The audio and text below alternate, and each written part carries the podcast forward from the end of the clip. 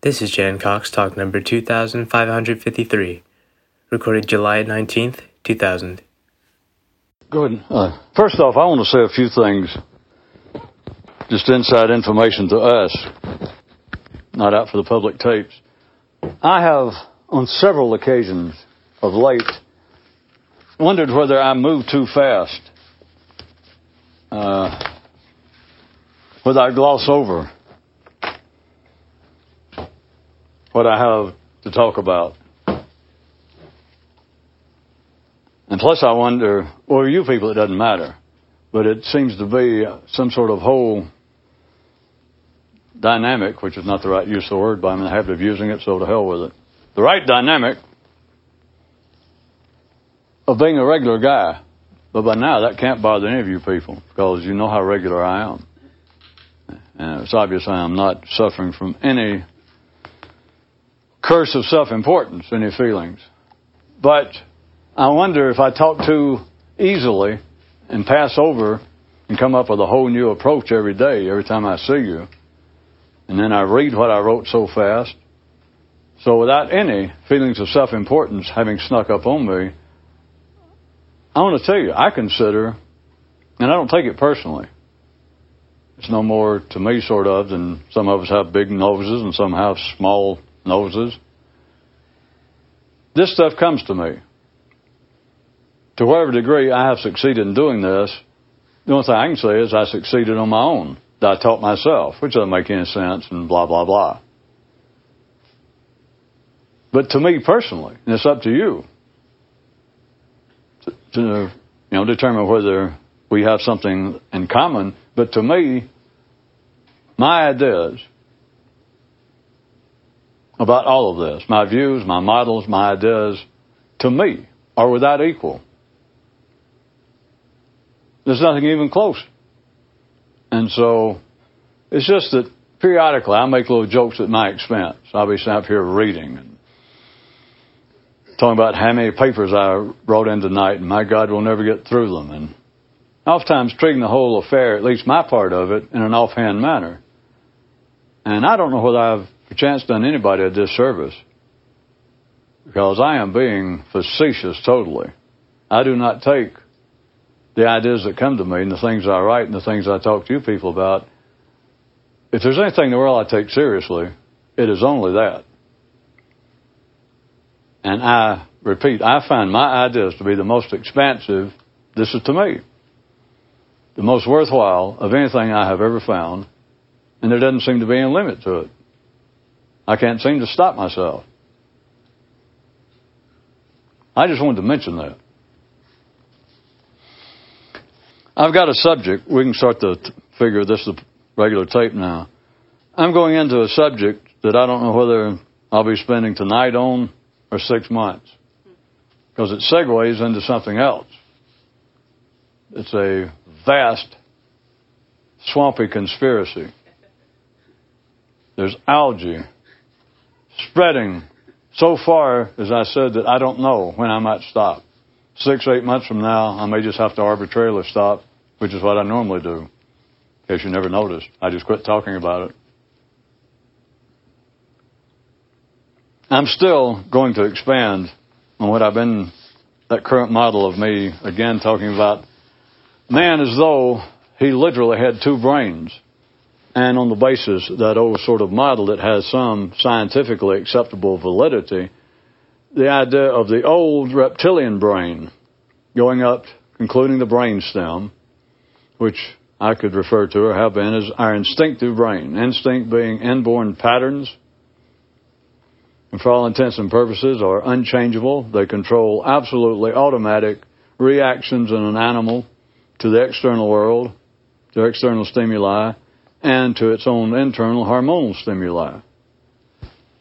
But to the two brains of the reptilian brainstem instinctive mind, and what I've been referring to as the mammalian, obviously the cortex, but even tonight I pushed a little bit further and referred to it as the discretionary mind. The instinctive and the discretionary. The discretionary, of course, being, comparably speaking, compared to the instinctive. And discretionary and referring to the ability to make independent judgment, the ability to do something voluntarily. Uh, and I included, which doesn't hurt, but I include the ability to be selective. Because when we operate instinctively, as I pointed out, as reptiles do, since reptilian brain fits, everything is simply an automatic reaction. There is no choice. An alligator does not have a choice whether he's going to react to a, a noise of a certain intensity or movement of a certain whatever he's wired up to react to, but movement at such a degree in his peripheral vision that has such and such movement to it, he has no choice. That, and to the same degree, we have no choice instinctively to what we are programmed to do. But then we have this mind, once it goes out of the brainstem into the cortex, and the so-called reptilian brain turned into the mammalian brain. Tonight, in several of the papers I wrote, I referred to it as the discretionary brain, because compared to instincts, we apparently, and this is not the time to argue it, we've already been through this, but apparently, man in that part of the brain has discretion. There's no arguing that from a comparable view. Us compared to an alligator, our cortex, our conscious mind, so to speak, compared to our non conscious mind. Those two compared, then the cortex, that mind, has discretion, comparably speaking. But I wanted to mention that so that you wouldn't, so that you'd know what I was talking about. All right, here's what I wrote to start with. During one of their special conversations, a father said to his son, Much of man's routine mental life is taken up with regrets, remembrance, remembrances of past words and deeds, deeds which the thinker now regrets. From simple observation, it seems that only a creature who thinks can suffer from regrets. And as always, we might assume that the purpose of holding memories of past regrettable actions is to use them for future decision making. But ask yourself, my boy, just how many of these various jumbled memories do you actually use in making decisions? Truth is, you don't know. It's easy to complain of their constant swirling in your head and condemn it as a part of being asleep. But in fact, you do not really know whether this constant automatic mental activity is constantly proving valuable to you. So, how do you know that the mystic so called state of distraction is truly useless, much less detrimental? The old man stopped speaking, leaving this rhetorical challenge hanging in the air between them, until the boy finally said, I just know. I just know. Don't you? A new mental challenge to which the elder could not negatively, to which he could not negatively respond. Amongst a certain ancient warrior class was held a dictum that lives both literally and metaphorically. Quote, don't complain, don't explain, which are two sides to the same coin two partners in a common dance, and tis, I say, related to the matter of regrets. If you want to get to the bottom of, of the life of a creature with thoughts, this points up the need not to uselessly complain about the actions of others that your mind finds regrettable, nor to explain, which seem, which here means excuse, actions of your own that you find regrettable. This much even some non metaphysical warriors can grasp, but there is more. The man who now has the ability to carry his thinking beyond the normal boundaries should study this matter entirely as related to him. Thus, he obviously should not try to explain and excuse to himself past actions which his mind now regrets. No, it's much more subtle than that. What he needs is to see for himself the absolute misleading folly in him complaining to himself about the regrettable acts in the first place. In other words, he should not acknowledge in his mind that he has any regrets. If you accept the picture that a mind that knows the truth about everything would be basically an empty place in which nothing is known, then you must further realize that in such a mind there would be no knowledge of regrets. There is no doubt that at the essential survival related level, if an animal makes a physical misstep, it may remember the act in a future similar situation and avoid a repetition, but this does not equal regret. Regret is limited to the one animal who thinks. And while it can be seen as being a mentally based elaboration of of mere bodily recollections of some past costly action when the memory in question does not concern essential matters. Got a botched sentence. Regret is limited to the one animal who thinks. And while it can be seen as being a mentally based elaboration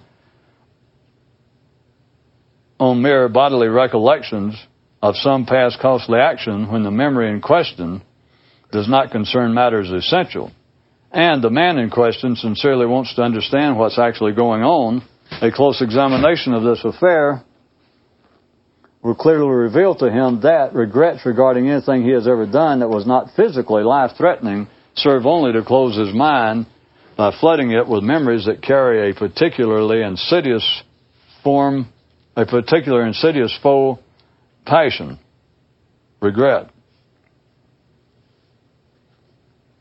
The advanced understanding of this reveals to a man seeking enlightenment the fact that it is meaningless, then obstructive, for him to even regret that he is not enlightened.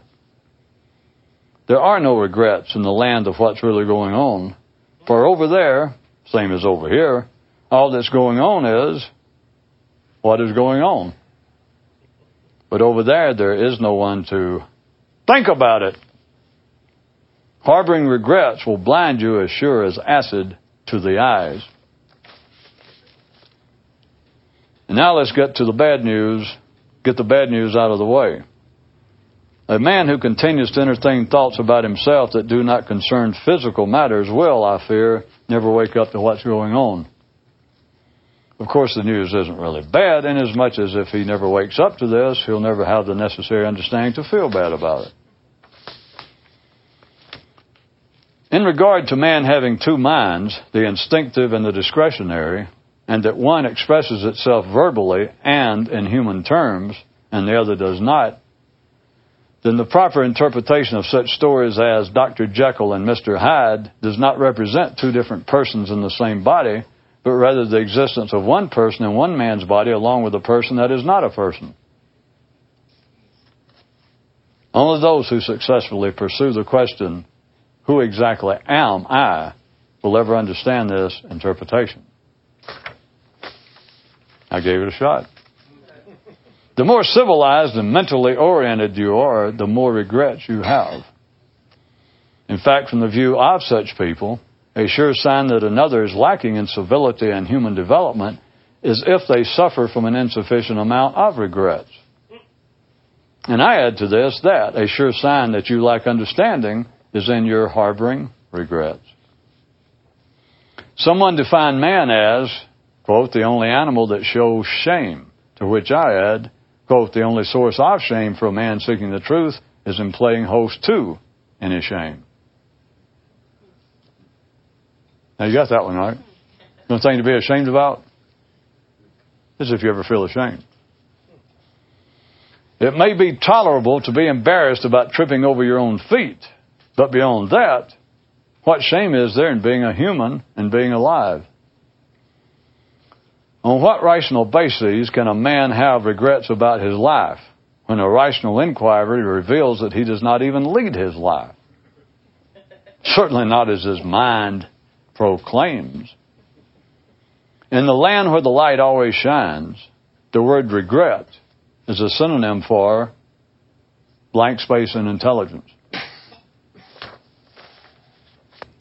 From one verbally notable view, the key to living a life of the enlightened is in living in accord with the prevailing conditions, living by instinct, not by discretionary mental concepts. Attempts at self analysis always puts one at least partially out of step with conditions. And this is the real state behind the term being deluded. A fact, the steady awareness of which proves most valuable to the few. The natural, essential world is to be taken seriously, never the human, artificial one. In a beauty contest between Miss Instinct and Miss Discretionary, there is no contest. Regrets are a large part of a uniquely human mental continuum, continuity that is the binding agent holding together many mortal relationships. In other words, many a dance team is kept together by the music of regret. From a more profitable non-local view, a man who continually thinks about his own best interest doesn't have his own best interest in play. P.S. This has nothing at all to do with anything men refer to as morality.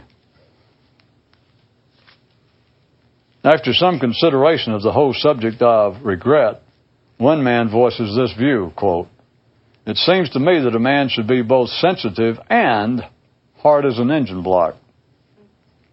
Sensitive to the feelings of others, yet indifferent to his own. Referring, of course, to mental feelings. That is, human emotion. Being alive is both a delicate matter and a non delicate matter. And the more thought oriented um, is a man, the more he thinks that the mental reality is where the greatest delicacy is needed. But I say to the contrary. I say if you can see what life is actually all about right before your very own eyes, then you will realize that it is not in the inner world of thought where delicacy is required. No, not hardly. Yet I do like the part of what the man said about the engine block, about the enlightened mind is like an engine block. Not a running motor, just an engine block. Just sitting there. Hard as steel and going nowhere. I just thought of a question. How is the enlightened mind like pig iron? And the answer is, how's it not unlike it? Back to the reading. One guy says, as regards my complaints with my consciousness, whenever I stop and think about it, I realize that what my mind normally thinks about is meaningless to me. So the question is, who is it in me to whom it does seem meaningful? Words being abstract and theoretical instead of real and immediate they can conjure up in the mind apparent real possibilities which are in fact unreal. For instance, since the mind is the field on which the word game is played, there is no way to convince the mind that it is not free as it so thinks it is. A mind that relies on words has in truth nothing substantial on which to rely. But do note, men commonly identified as being intellectual continually raise such questions as, quote, is technology moving too fast? Quote, are the super rich becoming even more disproportionately richer? The tacit message being that a man of words and of the mind can not only rationally respond thereto, but can actually stop the mechanisms in question. To an awakened mind, it is always a matter of facta non verba, deeds not words. And may I remind you of the technique of constantly asking yourself, what does instinct say? In the zoological division of animals into the defensive and offen- into the offensive and defensive, man is listed in the latter. And in fact, it has been said that, quote, man is at his best when on the defense, which uh, you might note from one view it is could be said that on the basis of man being pusillanimous, that all of technology, all of civilization is based upon him being a timid, him being a creature of flight, him being an offensive creature, and that from one quite valid view, I wasn't going to stop and go into it right now, but all of technology could be seen as an attempt to create defenses for what is, that is, Homo sapiens, for what is a fairly defensiveless creature. I find that very interesting at one day. That every piece of technology, in fact, I can carry it further, every piece of the secondary world, as I call it, every piece, everything that's arisen from man's discretionary mind, is, can be directly traced to fear. Times past, I used to say things I would point out like that all collections of people, like at ball games or in synagogues, religious services, they're not actually there for a religious service or to see a sporting event. They're there because of sex. I used to point that out periodically to some people. But you know, you can carry it much deeper than that. The the unity of all of this, as far as using words, is that from one view, it's all survival. And it's all based on fear. Once you accept the fact that man is an offensive, I mean, a defensive creature and not offensive, between the deer and the lion scenario, we're the gazelle. Regardless of how, there's always an anomaly somewhere. I was going to say, regardless of how aggressive some of us, some of you can feel. Certain, certain odd people here and there throughout history. But it is accepted by zoology totally that man, that they can they divide every creature, the lion and the gazelle being a perfect example, you know, the prey and that which preys upon the prey. The lion and the gazelle. And we are in the the column with gazelles. We are not an offensive creature. We're defensive. And I can look at, I'm not going to stop and do it, but I can look at ball games, I can look at church services, I can look at every collection of people. And I can say it's based on sex, because sex, from one view, people used to believe was the strongest emotion there is, the strongest instinct. But the real, the strongest instinct, in one sense, is fear. And I bring it up on the basis of us being a fearful animal rather than an aggressive animal. And that everything that we do is an attempt to protect ourselves, to put up defenses. Religion, sporting events, shopping, bird watching. That you can see it, or the way I saw it, is that every pack animal gets together for one reason. They can't help it, it's instinct. But they get together because instinctively, and the way it turns out, they have a better chance for the group, for the species to survive. That wild dogs out in the plains, uh, for instance in Africa, what they feed on, one or two dogs cannot bring it down. But operating together, they can bring down a huge beast. And so every time you find a group, baboons, but any kind of pack animal, then instinctively zoologists wouldn't even hesitate. They say, well, it's turned out that they found that operating as a unit, operating cooperatively, enhances the chances of that particular pack or the whole species of surviving. It's not that sex and reproduction is not necessary for the species to, re- to survive, obviously, but you can go past that. You can go to a lower level or a deeper level and look at it as being fear, which is D. That's really closer to this instinctive desire for survival than is sex. But at any rate, I was making another point in what I read, but I couldn't resist. Plus, I've been wanting to use pusillanimous. it's not often you get to use it. Timidity. When it comes to the division into offensive and defensive, man's been listed strictly in the defensive category. And in fact, it's been said that man is at his best when on the defense. the most inventive, in other words. You know. He's at his best.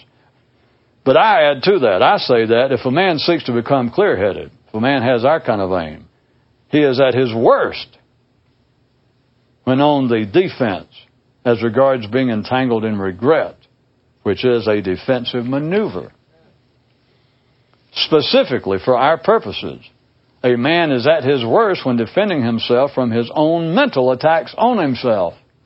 E.g., quote, God, am I a stupid, sleeping bastard? Such sentiments initially strike the mind as well deserved, accurate, and useful. But as the mind begins to open up to non standard possibilities, this verbal view of oneself is seen as counterproductive, to say the least. The strictly human emotions of pity, hope, anxiety, and sadness can be seen as, as the discretionary mind's acceptable interpretations of instinctive fear. And to this list, I add regret. What is regret but fear in disguise? And outside the world of instinct, what has an awakened man to fear? Of course, I could literally say outside the world of instinct, what has any man to fear? And yet, when you get into, or once you have developed, which we all have, a discretion, a discretionary mind. We've developed consciousness. What do we fear? As I was pointing out to you last time, it's just clear as hell. An ordinary, educated, sophisticated person on this planet would be hard pressed to find real exceptions any longer, thanks to satellite TV. But what do men fear the most nowadays? They, they fear the most things in the discretionary world, things in the cultural world. Men have much greater fear of public disapproval, becoming socially ostracized by their peers, their betters. They have much greater fear of that than they do any instinctive fear, such as, I'm going to be killed tonight. I'll be attacked and murdered. Unless you go out slumming on purpose then none of you have any fear. Well, of course, I'm leaving out you people who still live in Manhattan. Little joke. But nobody has fear of your life anymore. What is the great fear that you have? What people are going to say about you? What people may think about you? The question is, what does anybody outside of instinct actually have to fear? As I said, the question is valid for everybody, but the rest of the world will never see it. So that's why I said, outside the world of instinct, what has an awakened man to fear? And of course, if you do fear anything outside of instinct, instinctive fear, to jump out of the way of an oncoming truck, of course, that's kind of iffy. I don't mean to get stuck. But I find it interesting to ponder would instinct make you jump out of the way of a truck? If you don't watch it, you'd say, well, sure I would. I'm not so sure about that. Instinct has no, in one sense, our instincts, after all of these thousands of years that we've had civilization. In one way, I can see it that this is true, that this is, well, this is a valid statement, that our instinct still has no knowledge of the artificial world. I can see it, and I just never wanted to make a big deal out of it because uh, I don't know what you people would make of it. But in one way, I can see as being true that there's a possibility. This is all very contrived, but if we could cut, if we could sever at the brainstem our discretionary mammalian cortex away from the old reptilian instinctive brain, the brainstem, and still retain some form of at any rate, if we could do that and you could still walk around and you were out on the street and you stepped out and a truck was coming at such a speed that an ordinary rational human would realize I should step back. I will never be able, I've made one step off the curb, but you just look up and you realize I'll never be able to make it. I will step back. If we were operating on just instinct, now remember, I'm talking about a truck. I'm not talking about, you know, an alligator or a lion, or even another human being with a spear in their hand, a truck. I'm not sure that instinct, regardless of the fact that it's moving towards you, I'm not sure that instinct would make you move out of the way. I'm not sure of that at all. And to me, that has, and did at one time, many, many, many, many implications that proved useful, which I'm not going into, you people. Consider it. From one view, I can see that instinct still has no knowledge of the world of artifacts, the artificial world. That the, our instinct really has no knowledge of what an automobile is when we're driving. At least you think that since you do it by habit, well, now I do it instinctively. I would question that. You certainly do it by motor habit. You do it by physical habit. But to say that you now drive by instinct, I wouldn't say that. I wouldn't say that we do anything by instinct other than basically stay alive, breathe, digest food, eat, reproduce, Collectively, we do, whether you do individually or not. But beyond the world of instinct, what I was saying in this last part of this page was what has an awakened mind, an awakened man, to fear? It doesn't take it's no great metaphysical effort involved to see that. What is there to fear in life? What is there to well? Where this is going to get around to, by the way, is a whole other view of what it is to be asleep, having to do with fear, regret, and not being able to tell the truth about yourself. Back to the reading. A man in the natural progression from infancy to maturity goes from being a, quote, biological creature to being a psychological one. But a man who wakes up to plain reality experiences a third stage, wherein he returns to being a special type of biological creature once again. A, quote, primitive wrapped up in conscious sophistication, you might say. And here's my related suggestion find out how to work on yourself without assaulting yourself, which your awakened mind will ultimately realize was self defeating all along. Ask yourself, in a struggle to resist both or either your instinctive mind or your discretionary mind, and to treat whatever you discover therein as being foreign to you, is for the purpose of accomplishing exactly what? To look within yourself, which you can't escape it. It's not that anybody's been in error. You can't escape going through this. Most people never get past it. But what is it to be accomplished? Ask yourself. Literally. It's very uncomfortable, maybe.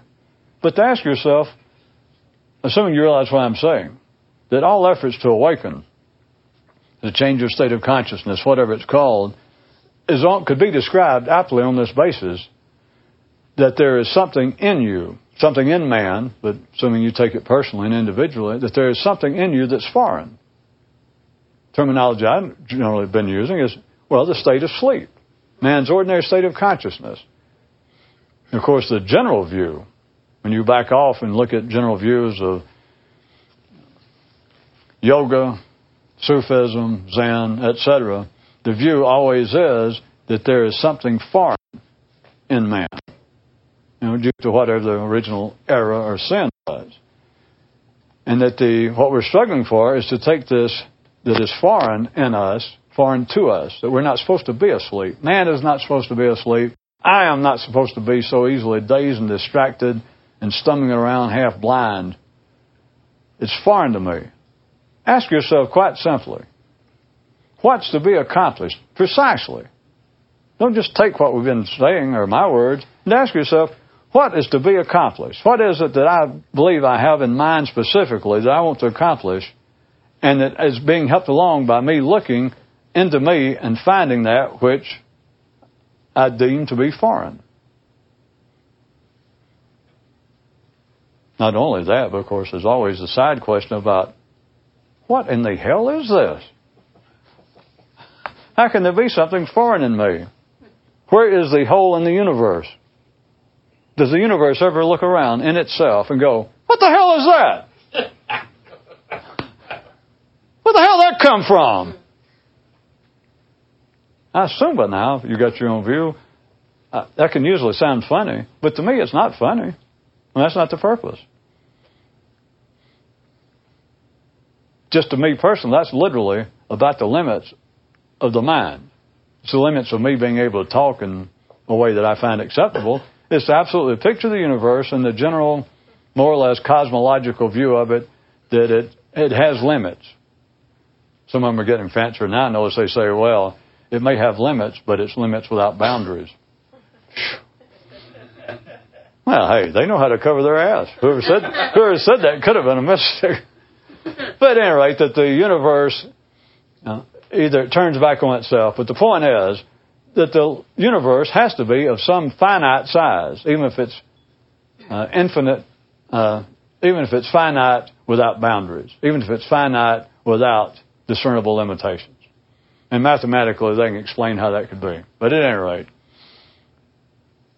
to me, it, is very explanatory. It's just a picture that. I, I take it more than theoretical.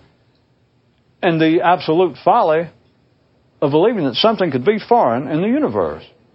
Now, from a, some local view, that is, from the view of some you know, peanut-brained human, they go, "My God!" Well, that's the old question about how did evil get in the world. You have to ask them exactly what do you mean, and they they point out something they don't like. They go, "This? How can there be evil here?" You go, "Well, where, where would you like it to be?" You know, how did it get here? Why are you asking me? You know, I don't work for cosmological UPS. Where else is it going to be? Know, why do you call it that? If it upsets you so much, why don't you call it something else? Why don't you call it dinner rolls? Or? Would that make you feel better? Nobody wonders where did hot croissants come from in the morning? Where did good cheese Danish come? So just change the name. At any rate, my, my suggestion here, where I quit reading, I'll pick it back up, was to, you know, in, in this struggle that you feel like, and I left it two ways. I could talk about this a long time, but I said in a struggle that you're resisting both or either. Of course, you end up doing both, but I could look at it in both ways. That we struggle when you believe you're working on yourself, when you start trying to struggle against the state of being asleep or the state of being captive or the state of being deluded, according to what system you started out in then you're struggling with something that has been identified and which you accept as being foreign to you the state of sleep, the state of delusion, the state of misery, the state of inner suffering. But whatever it is, the system says it's foreign to you. It does not have to be that way, it needs to be cast out. Kind of a sophisticated version, I guess, of fundamentalist ideas of good and evil of religion that man is full of evil or demonic spirits and he needs to repent change himself and cast out the evil. That there is something foreign in man. You know, evil thoughts, naughty thoughts, greed, all the stuff. All the major sins, whatever new ones there are. And it's foreign to man. So you end up, whether you ever thought about this way or not, you end up finally looking at both minds.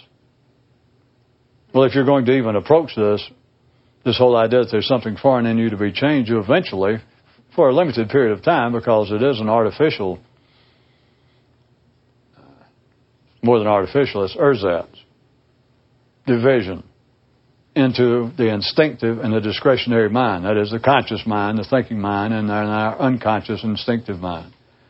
But you have to look to both of them and to see that although men do not, including mystics, they do not normally distinguish they are referring to things that are foreign to them, but from both of those different sources. They never distinguish, is this a something that feels foreign to me that I, is just part of our cultural reality, the secondary world, or is it something, well, such as how common it is amongst mystics uh, throughout the ages to uh, want to repress sex.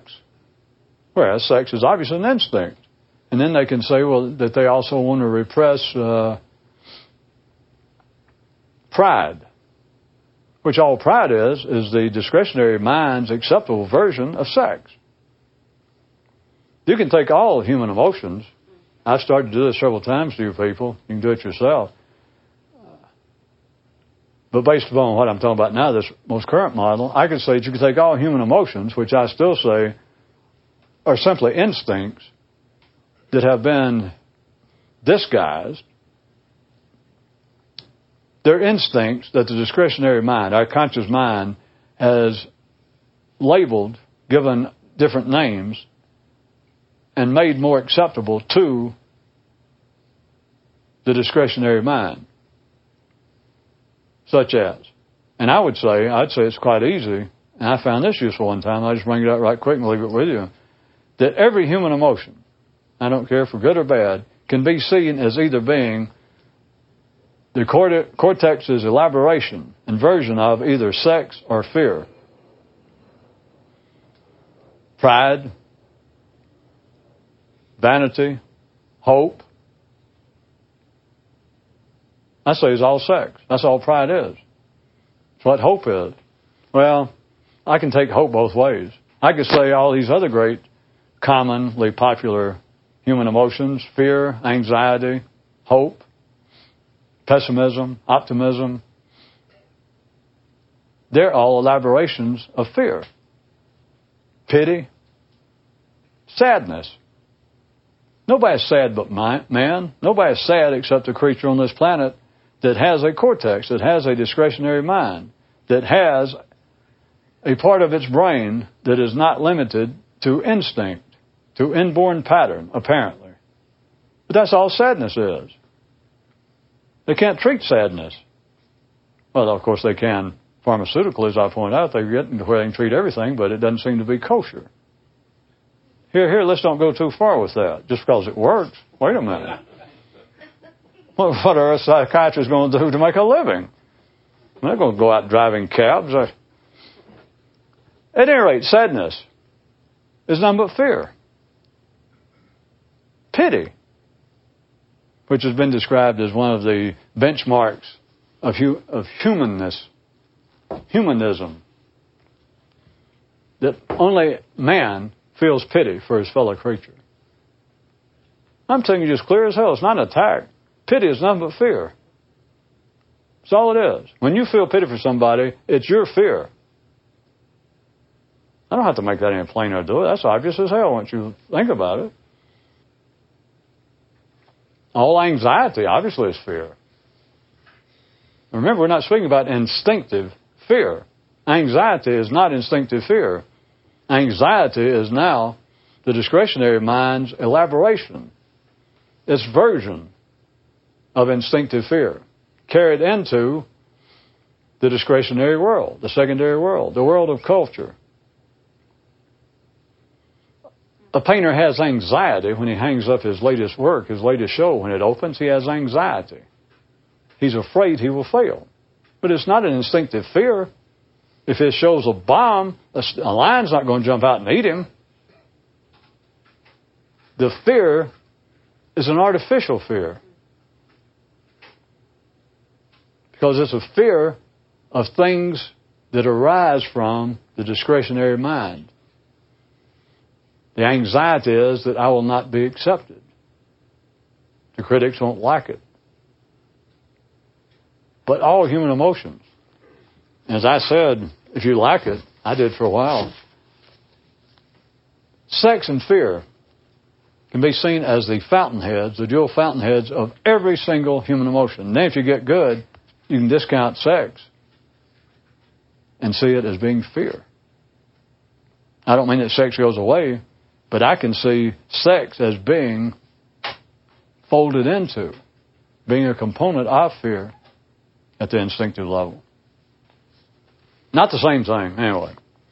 Back to the paper.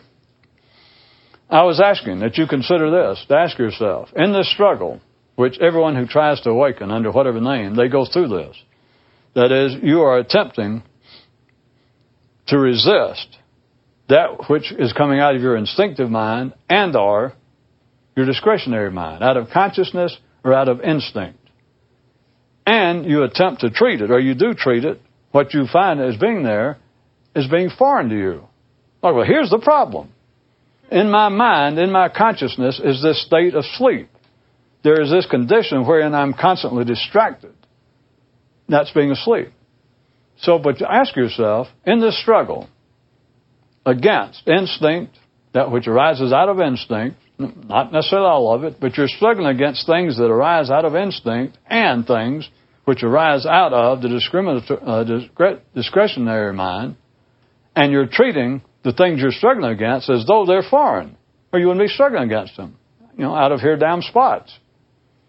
The question is, what's going on, and what is it exactly you have in mind to accept or to believe you spot them yourself? The things in you, and you identify them, or you accept the identification that this is foreign and it's in you, and you accept, well, there's stuff that's foreign in me, and you accept that, and at least claim you're going to struggle against it, to what specific end? It's an extremely trick question. Fact, back to the reading. The refusal to face and admit the truth about whatever is in your instinctive and discretionary minds is the cause of all regrets. One man's present motto is, quote, I may be dazed, distracted, and in mental disorder, but I feel okay physically. Which leads me to suggest that you ask yourself even more bluntly another question. Why be upset when you can be clear headed? There is no activity of greater threat to a man's total health than that of unnecessary resistance. Even if you are a mystic, all you get for your efforts are frustration, regrets, and blinding headaches. Why be blind when you can just as easily see. Does anyone realize why I say I don't know whether I'll be spending just a night on this or six months?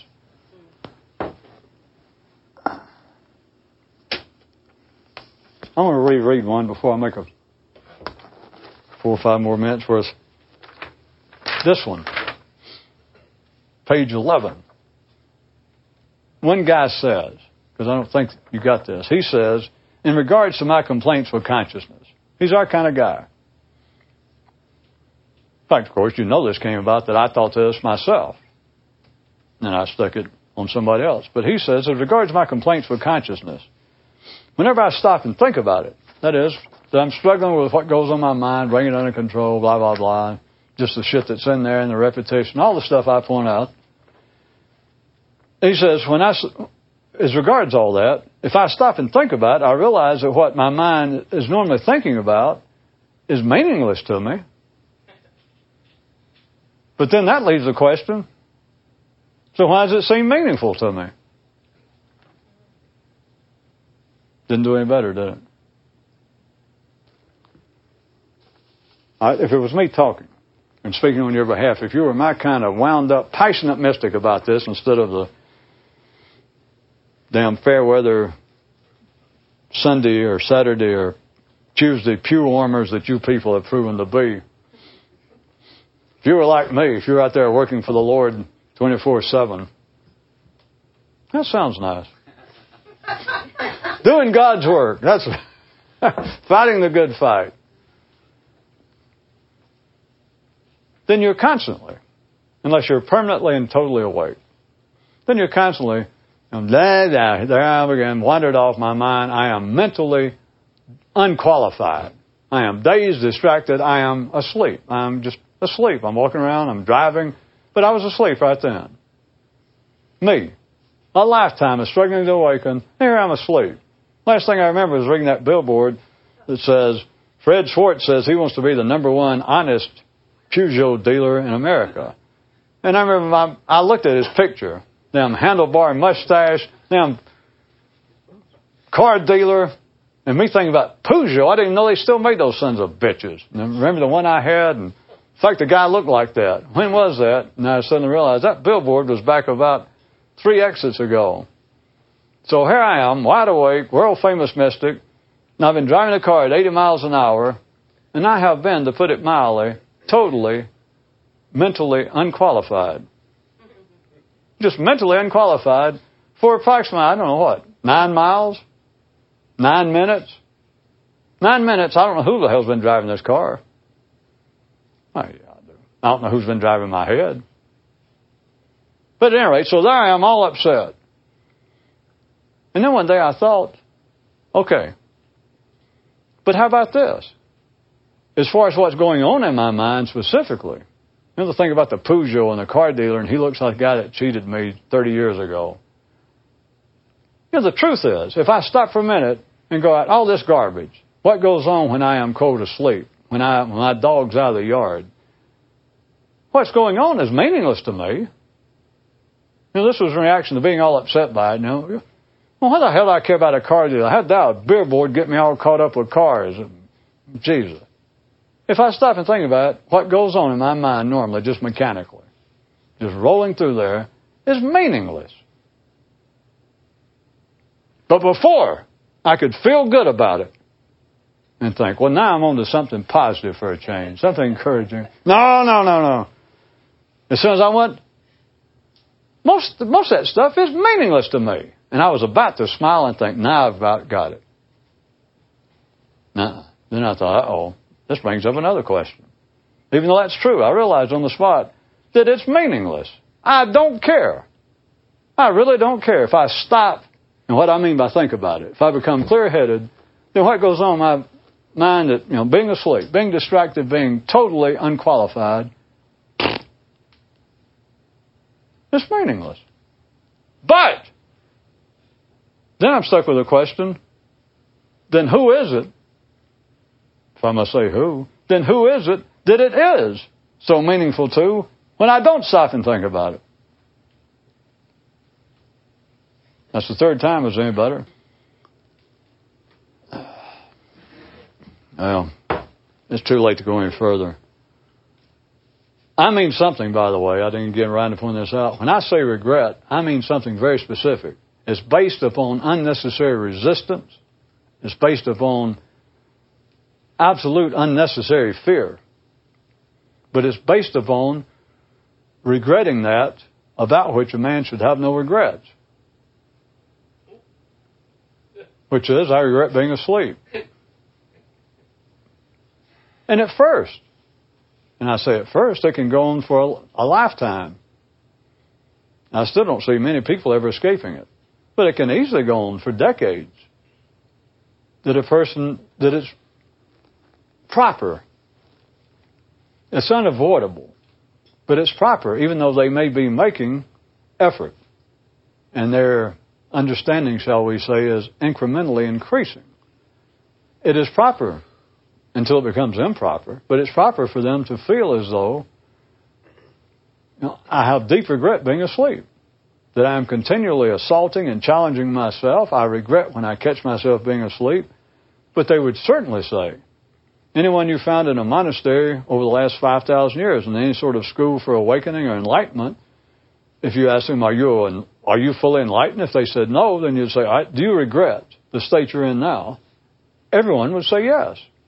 Certainly, that's a fine word for it. I regret it. The day comes, it should come, I'm trying to make it come upon you people, to where regretting being asleep is, shall we say, a regrettable misstep. It's self defeating.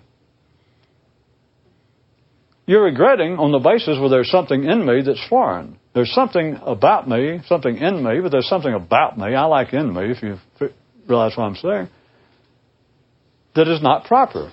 And I regret it. I am suffering over it. As soon as I heard, man believes he's awake, but he's asleep, as soon as I read, I thought, that's it. I've been upset all these years, and now I realize I am in a regrettable condition. This is not my proper state. This is foreign to me. The truth is, there's nothing foreign to anybody other than, if you, if you insist, The only thing foreign to a man's mind is the belief that there's something foreign to him. It is. But I still like the question whether you got it or not. I'll suggest it to you once more to ask yourself. By assuming, by believing, and you can blame it on other people. You can blame it on something you've read, or you can blame it on me. Because I know it, uh, it, from what I say, it would sound as though I deserve it. Me and everyone else, including your own mind. But the, when you accept the fact that there are things about me, there are things about humans, but there are things about me that are foreign. That is, my mind, my thoughts staying out of my control, my mind not subjecting itself to my willful domination. All of that. My mind not staying where I put it. The promises I mentally make to myself, or that I make to myself mentally, I don't keep. All of that you feel is foreign to you. That that's what we're struggling against. But I ask you, go back, just you just have to either hit your it won't very simply, is you ask yourself, wait a minute. Let's pretend I'm starting all over. What is it that I think, having a reasonably ordinary mind, what is it that I expect I'm going to gain by struggling against these things that I believe are foreign in me? Or if you if you can catch this a little bit more subtle, the way I really like it, is what not just the question of what do I expect to ultimately gain from this, but what is it that I'm expecting from the process itself, from the process of taking, believing that certain things in me are foreign. Forget, forget the possible result. Forget the aim just right now, ask yourself, taking that approach, which you are taking, everybody takes it. You can't help it. You're subject to it.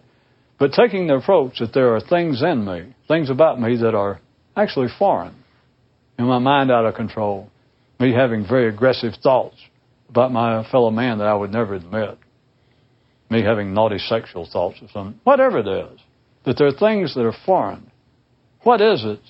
In what way is it going to help or is it helping that you accept those things as being foreign to you? Very subtle, very liberating if you get a glimpse of it. Because you realize, just put a name on it, it's insanity. A special brand, just for us mystics. Which I just mean synonymously with wasting your time. As long as you're doing something, though, you're not wasting your time. That concludes this talk. Be sure to visit us at jancox.com, where you can search through 3,000 talks for topics of interest, or just leave us a message.